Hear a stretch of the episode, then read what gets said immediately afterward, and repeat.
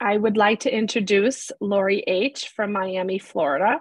Um, and she still lives there. That's where she comes from, and she lives there. Uh, she came to OA around 2010. And Lori, take it away. Hello, family. My name is Lori. I'm a recovered compulsive overeater, um, anorexic, bulimic. Um, and um, yes, I, I, came in about somewhere between 13 and 14 years ago when I was 37 years old. Um, I am turning uh, 51 in November, and uh, and I didn't know uh, exactly what kind of help I needed. I found a clubhouse. Uh, I was directed by my psychiatrist to go to um, Alcoholics Anonymous. And um, because of a dream I had the night before, I agreed to it. And I ended up at this uh, clubhouse that had all kinds of 12 step meetings. And I'm pretty much a qualifier across the board as, as an addict. Um, so it was basically a journey to try and uh, find myself and and i went with what was going to kill me first and what was killing me first was was going to be the the booze um, so I, I ended up in aa and i was just a tourist in oa for a period of time. But with everything that was going to kill me next that i gave up i picked up more food because food is my longest running and some part of me knew it was going to be my hardest addiction to challenge uh, the change with um, uh, I've been an addict with food since as long as I can remember. Uh, my first sentence my mother told me was "More butter, mommy," and um, I was like, "Well, yeah, that makes sense," you know. And and I laughed at the time, but it's not so funny today. Now that I think about it, you know. Um, so uh, everything I gave up over the years, more food, more food, more food. And uh, up until the point where I don't know if any of you have seen this movie, What's Eating Gilbert Grape, but I was like Gilbert Grape's mother. I needed tools to pick things up um, that people use to pick up trash, for example, those little cra- glaspers. Um, I need, uh, I couldn't, I could barely get out of bed and I, I, pretty much thought I was going to die in my bed, and they were going to have to get a crane, a very tall crane, because I lived on the 18th floor, uh, right on the Miami River there, and um, overlooking the ocean. And I'm I'm sure that they would have to bring it in uh, via the Miami River under the bridges, and it would be I I you know like I fantasize a whole scenario of them having to get me out of there, cutting open the side of the building to get me out. Um, I was in so much pain that to just get up and go to the bathroom I had to grab onto the furniture and walk myself across the room in excruciating pain. And um, I went to uh, pain doctors and I lived on pain medications and I was on uh, 13 different medications, all of them, you know, just making me even crazier than I than I was. Uh, and all the um, diagnoses uh, from the doctors I had been to over the years were all actually inaccurate. Uh, today, I take one pill for my thyroid. That is the one pill that I wouldn't take back then because it made me sweat more. And Lord knows I could not afford to sweat more um, or smell more, in my opinion. Those, those two were unacceptable side effects for me. The other ones that could kill me in a heartbeat, just fine but don't just don't add some more sweat or, or odor to the situation. Uh, so that's where I was at, and I have um, some pictures when um, I finally started getting a little bit of recovery. I happened to wander out of one of my meetings into a Saturday morning, which became my home group group uh, Big Book OA meeting, uh, just because of time convenience. And I saw a couple people in there from my fellowship, the other fellowship, and they're like, "Why don't you stay?" And I sat in there, and that was one of the most uncomfortable meetings, you know, just inside screaming and crying. But I was raised with brothers, and I didn't want people to see me cry. And um, uh, yeah, they came up to me after and and and they hugged me, and people didn't normally do that, you know. And I was really glad I put on the extra, you know, uh, layers of deodorant that day. And um, even though I was painfully aware of, of the way I smelled, I was hoping they weren't. But uh, they didn't seem to care. And they were loving and accepting of me just the way I am, just the way I am. And um, and that was an amazing feeling because I, I I was not raised, in my opinion, with loving and acceptance. Um, I had to look a certain way, and and I I have a, a restricting photo in my uh, collage of photos um, that shows that uh, how I looked when I was restricting, able to restrict for a period of time, and I was anorexic. And I thought I looked okay at 115 pounds, where people um, at five five, uh, people were telling me, "Don't don't lose any more weight." You know, people who loved me were saying that, and um, and I thought I looked fantastic. Um, but I don't know how I look. I have body dysmorphia, and uh, just like I don't know how much uh, food I, I have to weigh all my uh, food today. So in any case, I stopped weighing myself at uh, 289, and um, and I knew I was going up from there. And I indeed went up there from there for that period of time where I couldn't even walk. And then I finally had uh, the spur removed from my foot and um, I had some injections in my back and, and whatnot. Uh, and then I was uh, coming to OA on a more regular basis, uh, but not committing. I was still a tourist. I was still listening. I did the check off list. I got a sponsor. I didn't do the things she told me but I did enough just so she, you know, I didn't feel like she would let me go sometimes. And I went through multiple sponsors, as a matter of fact. I got through the fifth step with one or to the fifth step with one. And in my fifth step, we didn't finish it. She relapsed. Um, and that was a perfect excuse for me. If my own sponsor can't do this, what makes me think I can? Because um, I was always looking for an excuse. And if I'm always looking for an excuse to eat, I'm going to find one because um, that's where my will is. Uh, but I can tell you, my will, when it comes to recovery, has an expiration date, um, just like every diet did. I might be able to get through a diet, and I, I was able to diet successfully the first time while I was younger, but the second time, not so much. And then, usually by the third time, this diet doesn't work anymore. Um, so I came into the program and and uh, I also had a lot of since my I believe emotionally that we are stunted where we come into our disease. Uh, so that puts me at that sentence my mother told me was my first in my terrible twos. A whole lot of you can't tell me what to do. You can't control me. So when I would get a sponsor, I was defiant. And I would be like, you know, and and, and you're not going to take credit for my recovery you're not going to fix me. I mean, these were all kinds of, you know, controlling, uh, delusional lies. My disease would tell me, you're bothering her. Don't call her with this. It's something so trivial. It's not a, it's not a good time of the day. She'll be angry with you. I mean, I'm just really a, a very delusional person most of my life and not grounded in reality. Uh, so I kept relapsing because I, I just I wasn't doing the work from my heart and my soul.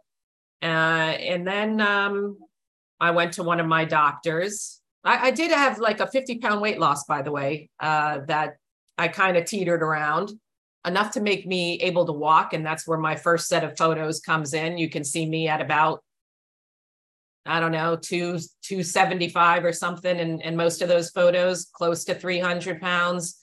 Lori, and um, Lori just yeah, let go, yeah, we might as well. Thank you, thank you, Kevin. And however you did it is is how you did it. I'll just uh, I'll count from left to right. Um, all right, so there's uh, the small picture number two uh, of me with the doorway behind me. Well, okay, there's the one me leaning to the Tower of Pisa, and I'm so big. I was joking, and I'm like, look, I'm so big, I can hold up the entire Tower of Pisa with one finger you know, because I was self deprecating that way. If I made fun of me, you, you wouldn't make fun of me. You know, that was my self defense. Um, and then right to the left of that, I've got my arm around some lovely lady um, in Italy. And uh, you, you can't see how big I am in that picture. I guess it's cut off a little bit.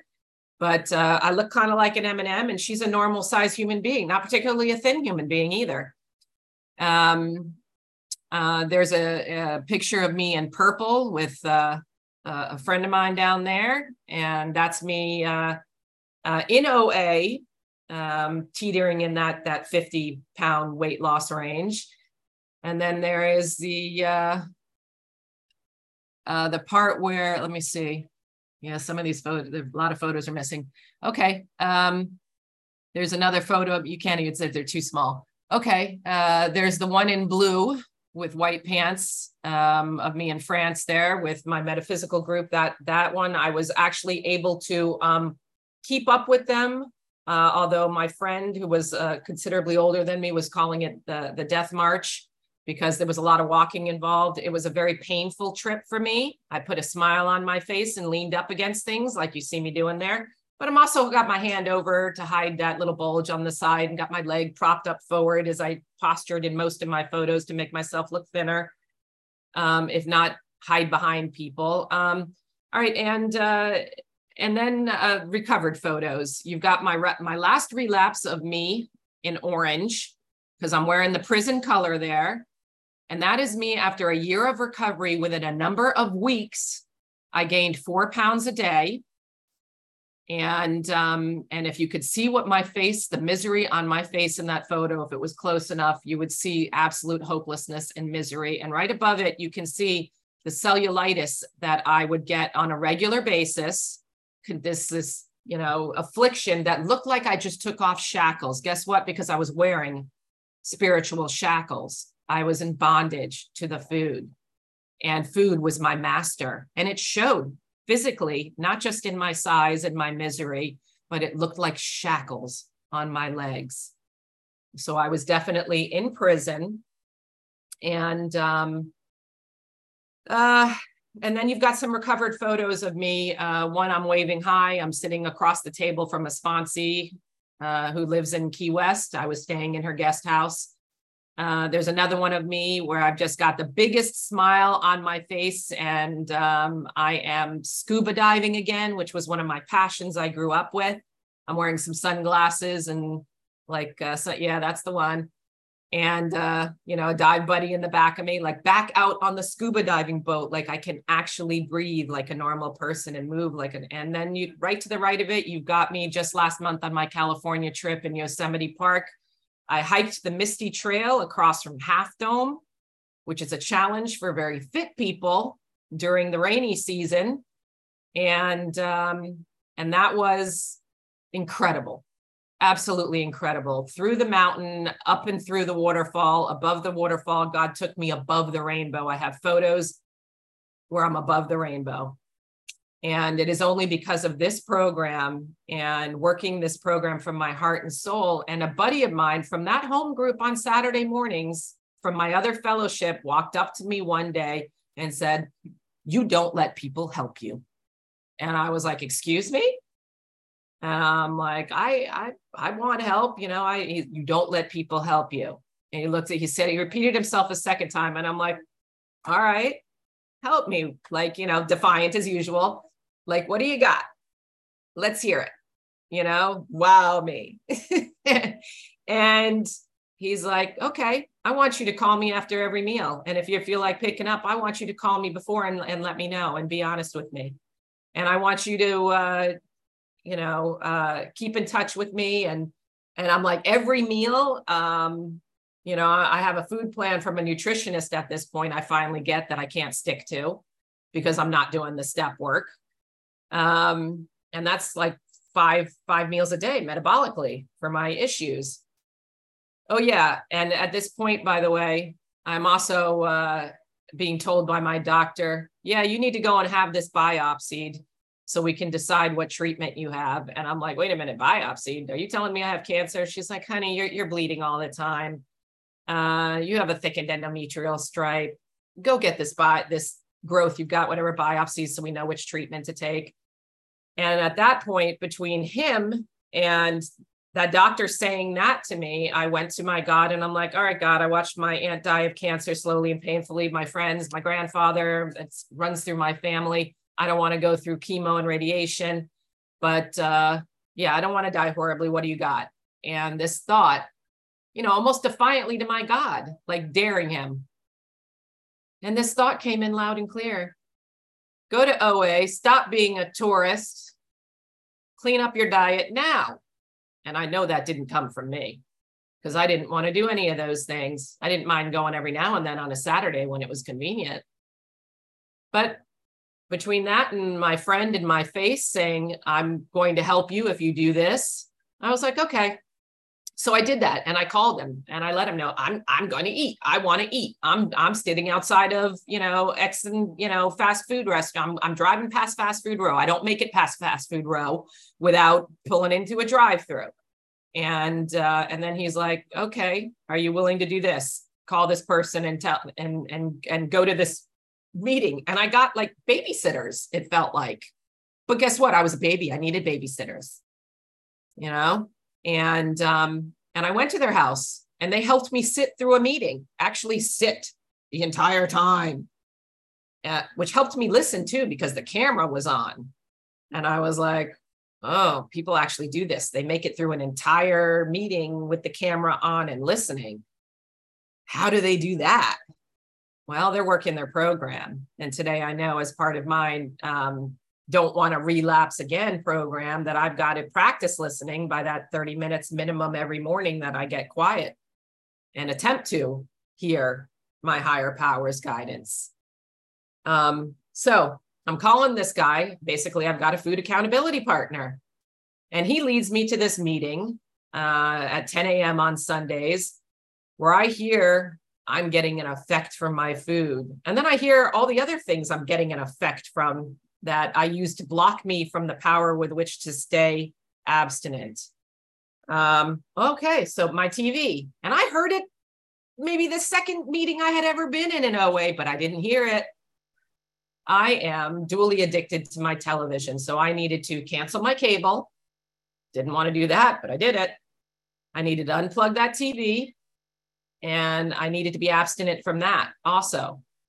Um, and then there's a whole list of things uh, that I needed to refrain from doing that was blocking me from the power to get recovered because I had relapsed so many times that my disease progressed. And if you guys have this OA 12 and 12, there's a list of 15 questions in here. And I might have been a good handful of them, enough to qualify myself in and and tourist myself for a while uh, but every single one of them my disease progressed into. Every single one of them where i would throw food out into the garbage i would pull pour chemicals on it so i wouldn't go get it. But if it was tied in a plastic bag i would even consider going out to that filthy dumpster and pulling it out of there because it was in plastic it's okay you know? Um, fell on the floor, didn't matter. I still struggle with that one. And as a matter of fact, they say your food addiction isn't going to kill you as quickly as some of the other addictions. Not true, because when something fell on the floor, it was a it was an ampule of um, ginseng, which is expensive because my finances and my financial insecurity are also tied to this disease. I don't like waste. Yet, what did I do in my food addiction? I wasted so much food, not only that I didn't need, but that went in the garbage every time I relapsed and tried to recover because I knew I could not get through a single day without food if it was in my house. So I would collect it all again, put it in the garbage, take it in there, try and destroy it as much as possible, put it in that dumpster, and then cry on the way back, you know, with part, I can't believe I just wasted that much food and that much money again. And and there are people starving and such and such. And um, and then the the crying that but at least today I have a hope. I just have a hope just for one day, which is all I can handle. I have a daily reprieve based on me working all the stuff that I have to let go of that blocks me from the power for that one day. I have to follow those suggestions and I have to. I had a recovery the beginning of last year on my California trip. I was exhausted. Um, I have a list of excuses of why and how much pain I was in. And I definitely put myself into um, situations that, you know, tested my abstinence as if I was trying to prove that I trusted my God and that my God was big enough. But my God was not my concept of my God was not big enough to get me through. Um, uh, not with the recovery and the amount of of practicing I had left to me after my focus went to taking care of my son after his car accident. Um, my my sobriety, what does they call it? Slip sobriety lost its importance, and I was slipping and sliding all over the place before I went on this trip, and I was in no shape to travel. I was not spiritually fit, and I will not put myself in situations unless I'm spiritually fit. Where I know, like for example, even with work, when I need a raise right now, um, if I'm going to be hungry uh, and I'm going to be angry and I am going to be tired, and then I'm going to, you know, they want me to be at a staff meeting where they're ordering um, my favorite binge food and and the heat of it is coming off and up my nose under those conditions i'm not going to be spiritually fit and i and i'm not going. And that's tomorrow night. And i'm up for a raise. I'm not getting my raise. I'm not getting my promotion but I'm keeping my abstinence. And I went on the California trip this year, and every condition that I went through last year, the exhaust and and more, by the way. I mean, on the way home, missed my flight. TSA took my weighed meal, four flights home, up 27 hours in strange airports and and not being able to find food. But I prayed and I'm like, God, I know you can get me through anything. So please guide me through this he had me on the phone making outreach calls and taking 10 steps on the on my app. Um, and he had me he, he guided me. He's like here and he helped me find a couple of pieces of fruit and he helped me find it wasn't a tasty meal. It was iceberg lettuce with veg raw vegetables thrown on and just some cup of oil with some salt and pepper packets you know? And then when i was putting that on there too i that voice came in clearly. It was like that's enough salt lori I was like, oh, okay, I know that didn't come from me because I would have added the whole pile, you know, to try and make this edible, in my opinion. It was edible. I just didn't like the way it tasted. I was going for the effect again. But I have that quiet voice that if I continue to do all the suggestions, honor the hospitalization period, be willing to not only put down my red light foods, my red light behaviors, my yellow light foods, which are my red light foods, and those yellow behaviors. Those are the tricky ones, like flirting. Boy, I like to get an effect. I like to feel attractive. I like that feeling. But you know what I'm attracting? Nothing of substance, anyways. And it's fleeting, just like the food was. Less and less satisfying. Doesn't satisfy anymore, like anything else that is a false dependency on anything other than my loving higher power only my higher power can fill that black hole inside me and keep it from collapsing in on itself and expanding. That is the way I am built. And I deign today to be a channel for his love. And I, I do my hardest and my best on a daily basis. Um, I don't know how I am on time. I hope somebody's timing this. Is somebody timing this? Do I have time or? You've got about 10 minutes yet. Yeah oh wow okay feels like i've been talking forever. I guess i don't like the sound of my voice as much as i used to. Um, i love it. Uh, but i i um, i want to carry according to group uh, uh, group conscience as well. So all right so i am uh, built with this disease. It is part of my makeup. That's the type of human i am. There is a space inside me which is a channel which is designed for the flow of uh, love to come through and out continuously. That's how I'm designed. Inside this particular human, there is um, in my lower area, in the like the the belly between the solar plexus and and the uh, sacrum area, um, there is the possibility of uh, an opening black hole. Basically, I don't know how to call it any other way than that. And it is um, if you know gravity collapses in on itself. So um, people would ask me where does it go? When they would watch me eat at some time. Like i would go out with my friends and they would be like you know so one of them would get angry you know stop eating it's obnoxious. And the other one would be like where are you putting that? You know? Um, they didn't know i would go to the bathroom and throw up or i would go home and and run the stairs in my building and in my neighborhood for hours um, I ran all the cartilage out of my knees. You know, I had I had terrible physical issues. You know, when I when I stopped over exercising and and taking laxatives, and um, uh, I I just wow, I hated myself. I hated myself. That's how I felt, you know, that others felt towards me. And um, today I'm learning to love myself more and more in healthy ways. And with every unhealthy habit that is being revealed to me, that I'm ready to surrender and that I work on, practice, practice, practice makes practice. I'm a slow learner and it's okay. But eventually, practice does make progress. And um, if you looked at those pictures, you know, they, they, they may read like a you know last you know 10 15 years of my life or whatever but they're um that's how i went up you know? I used to think it was a big deal to gain a, a pound a week but when it became four pounds a day i didn't even think that was a possibility. But um, i am in remission. I never had to have chemo or radiation.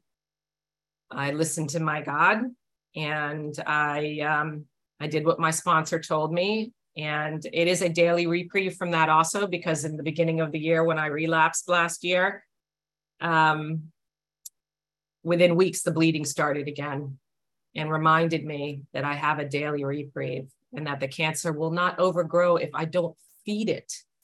It's kind of like that that old Native American story of the man who comes to his his chief and and he says, you know, chief, you know, there's uh there are days when I feel so full of love and I, I want to help the women weave the baskets and I want to fish with the children and I want to, you know, fight brave with the warriors and so much energy and love. And then other days when I'm so exhausted and miserable and I can't stand anything. He said, Yeah, it's like two dogs inside you, the black dog and the white dog. And and they're always fighting each other. And that is the battle within. And, and he's like, Who wins? And he says, You know, the one you feed the most. Okay. So what do I want to feed this vessel? This vessel that's built that I accept, it's built this way today. I want to feed it love, healthy food because of my first concepts I could surrender to God of my understanding and today misunderstanding. I don't mind the word God, good orderly direction, like my GPS system, whatever. But the first concept I had was unconditional love. Unconditional love I could surrender to. Then it became life because I was so depressed and I wanted to kill myself my entire life. That um, if I was honoring love and life, um, I was choosing life. So that it became, you know, very black and white for me. I'm either choosing life or I'm choosing death.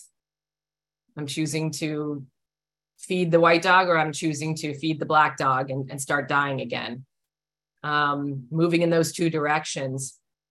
And then it became light as um, you know, I started learning about uh, things that I could do to love this body, natural ways that I could, you know, not be so maladjusted to to life. And and light was um, open the windows every day, put on some music, get out there as early in the morning as possible, and get natural light in my eyes. So I I don't actually suffer. I'm not bipolar like they thought. I'm not, you know, whatever diagnoses they all these things they came up with. I was simply addicted to food. And my psychiatrist helped me get off all those medications that were causing the mood swings and the anger and the violent outbursts because all that pain that I had stuffed down inside me for so long. Um, you know, that that black hole expanded beyond me and I sprayed my negativity like a skunk all over everyone everywhere I went. Um, because that's what I was. And today um, I have been taught a better way through listening to my higher power, taking a whole lot of actions I don't want to take, pushing through on a daily basis more actions I don't want to do because you know I still would like to, especially as I've been sick for the, for a number of weeks now, and all I want to do is convalesce in front of the TV with my feet up and and you know and I was telling myself, oh, it's okay, you're sick, you know, put your feet up. Oh, you know, you're hurting, it's okay, put your feet up, watch TV well, you know what? There are other ways to convalesce. Um, there's a lot of literature, there's a lot of podcasts, there's a lot of meetings on, on Zoom at all times that I can lay down with my phone propped up, with my feet up, you know, and let this body rest. Um, there's healing stuff online. We, we have no shortage of, of uh, ways to get our needs met today. Um, we're not isolated unless we choose to be. But I told myself, you know, because I live alone in this house and I could get away with it. Nobody's going to see me. And I had a great, great camera. You know, you couldn't see usually how much weight I gained if I if I propped this up like so and I kind of hunched my shoulders in like this and I went like this, you couldn't see the extra 40, 50 pounds. And I put a big smile on my face. That's distracting, you know? So, big old fat performer that I am, I finally got real and I started letting myself sit back in my chair. Oh, some of the back pain went away when I did that. And I stopped the fake smile on my face. I let myself feel my feelings. Sometimes I turn off my camera and I have a cry because something somebody said touched me deeply. And um, other times, to be honest with you, I'm still just multitasking, trying to get my cooking done and blah, blah, blah. But at this point, I go to so many meetings that as long as I get my one where I sit down during, I either go to live at least once a week or I'm, I'm sitting down with my camera on for at least one full meeting once a week. Then, you know, the many multitudes that I do at least one a day, usually, if not more. I don't mind uh, a little bit of that. And I make up for it in other areas. I make sure I pay the rent on this day, on this one day that I get. And when I'm feeling really great and energetic and full of delight and love, which usually happens after I've been of service to a, couple people on the phone, um, then uh, you know I, I i feel like you know the rent is paid but i continue to check in throughout the day because i'm not a cordless model. I have to plug in continuously. I have a very short battery when it comes to willpower that expiration and wanting to do the right thing i will just go back to sleep and into autopilot and i don't want to do that today because i cause harm that way and i and i'm dishonest that way i won't say how i really feel and um, I won't. Um, I, I want to be authentic today more than anything. I want what I think, what I feel, and what comes out of my mouth to all be in alignment, to be truthful, and to be loving. And for me, that is one of the most incredible journeys from my head to my heart that I have ever taken in my life. And if you saw those pictures, those were pictures of me. You know, I've been to, to France and Italy and and now I'm able to travel and keep abstinence and you know the that's Key time. So that's it. So uh, group conscience would have me zip the lip, zip lip, gathers no foot. Thank you so much, Lori.